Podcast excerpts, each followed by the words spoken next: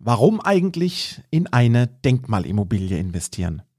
Nutze diesen Steuerparagraf richtig und gewinne garantiert Zeit. Wie du genau davon profitierst, das erfährst du nach dem Intro.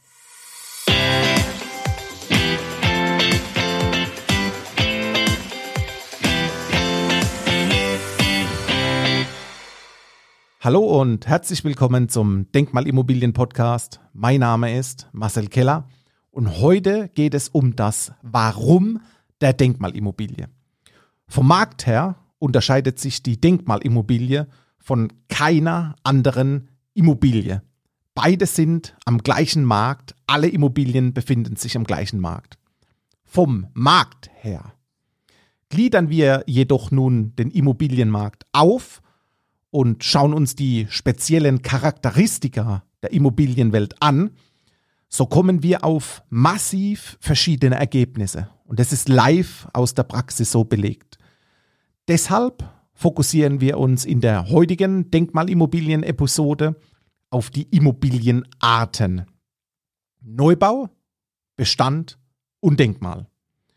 Wie gewinne ich mit einem Immobilieninvestment Zeit im Vergleich zu Immobilien einer anderen Art?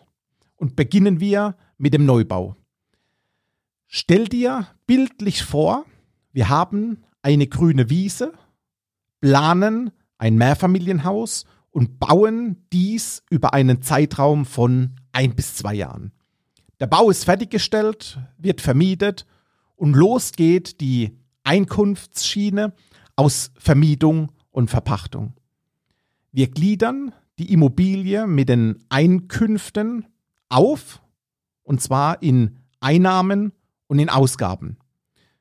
Die bekannteste und gängigste Einnahme natürlich bei der Immobilie ist die Miete. Und neben der Miete erhältst du noch eine kleine Steuererleichterung, sprich ein Steuervorteil. Und gehen wir auf die andere Seite der Immobilienbilanz, blicken auf die Ausgaben, so sehen wir hier die Kosten für Zinsen an die Bank, also für die Finanzierung, die Tilgung der Immobilie, sprich die Entschuldung, als auch Kosten für Wohnungsverwaltung, Hausverwaltung, Instandhaltung, Reparaturen und so weiter. Gehen wir ein Step tiefer in die Kalkulation und schauen uns speziell mal die steuerliche Seite an. Das Finanzamt gliedert eine Immobilie in zwei Bausteine auf. Einmal das Grundstück, also den Grund und Boden, und zum anderen den Gebäudeanteil, das Haus. Das Grundstück wird aus steuerlicher Sicht jedoch von außen vor gelassen, was bedeutet, dass du auf diesen Anteil des Grundstücks keine Steuererleichterung hast. Ergo, du darfst den Neubau Gebäude, das Neubaugebäude in deiner Steuererklärung abschreiben, und zwar mit einer Abschreibung in Höhe von zwei Prozent pro Jahr. Das heißt, es dauert satte fünfzig Jahre, bis deine Immobilie abgeschrieben ist. Ein kurzes Rechenbeispiel zur Verdeutlichung. Der Anteil für das Gebäude beträgt anhand der kompletten Immobilie zweihunderttausend Euro. Und somit darfst du die zweihunderttausend Euro mal zwei Prozent ist gleich viertausend Euro in deiner Steuererklärung als Abschreibungswert, sozusagen als in Anführungszeichen fiktive Ausgabe notieren. Toller Effekt, doch es geht besser, es geht optimierter. Die gleiche Vorgehensweise wie beim Neubau findest du auch eins zu eins bei der Bestandsimmobilie vor, also beim Haus oder bei der Wohnung auf dem, ich nenne es als gern Gebrauchtmarkt, auf dem Zweitmarkt. Da ist es genauso, funktioniert gleich mit der Abschreibung zwei Prozent pro Jahr. Und jetzt wird es interessant. Aufgepasst an alle Manager, Führungskräfte, Unternehmer. Spitzt die Ohren, es wird wirklich spannend. Kalkulieren wir nun die Denkmalimmobilie, so finden wir ebenso in unserer Immobilienbilanz mit den beiden Seiten Einnahmen und Ausgaben. Klar. Doch das Besondere, wie bereits im Untertitel erwähnt, nutze diesen Steuerparagraf richtig und gewinne garantiert Zeit. Und Zeit ist Geld.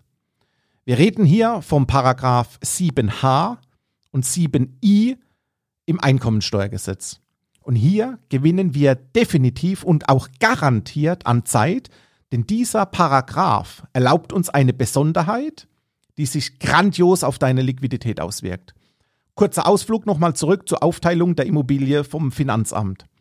Der Neubau wird aufgeteilt in Grund und Boden, also das Grundstück und das Gebäude, das auf dem Grundstück steht. Abschreibung über fünfzig Jahre, daher zwei Prozent pro Jahr. Bei der Denkmalimmobilie ist der Vorteil folgender. Hier gliedert das Finanzamt die Immobilie in drei Teile auf. Eins, den Grund und Boden, zwei, den Altbau und drei, die kompletten Sanierungskosten, also alle Euros, die benötigt werden, um die Denkmalimmobilie einmal auf links zu drehen und ein, nennen wir es, ein Immobilienschmuckstück draus zu machen. Und aufgepasst, die Sanierungskosten, und diese belaufen sich oftmals auf rund siebzig Prozent des gesamten Immobilienpreises, diese Sanierungskosten dürfen über zwölf Jahre abgeschrieben werden. Paragraph sieben H, sieben I Einkommensteuergesetz. Und hier wird Liquidität erzielt. Hier wird Cash gemacht und richtig Euros in kurzer Zeit von der Steuer zurückgeholt. Auch hier ein kurzes Beispiel. Die Immobilie kostet dreihunderttausend Euro und davon sind, wie erwähnt, rund siebzig Prozent Kosten für die Kernsanierung. Also satte zweihundertzehntausend Euro fließen für die Kernsanierung ins Objekt.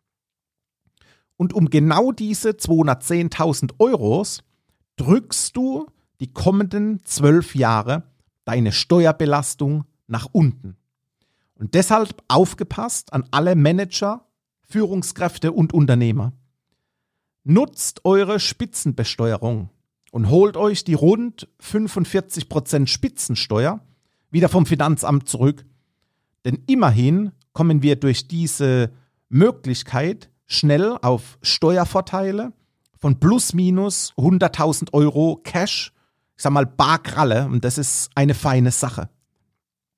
Gerne mein Angebot, gerne kann ich dir ein konkretes Zahlenbeispiel mit deinen eigenen Einkommenszahlen zukommen lassen, können wir machen. Lass es mich wissen und wir starten gerne unser Kennenlernen. Ich sage gerne hierzu, im Notfall hilft's. Und das war der Denkmalimmobilien-Podcast für heute. Bist du interessiert an einer Kalkulation oder möchtest du mal sehen, wie aus einer Ruine eine Denkmal, ein Denkmalimmobilien-Schmuckstück wird? Lass es mich einfach wissen. Ich bin bereit und ich freue mich auf unseren Talk. Beste Grüße und bis bald. Dein Marcel.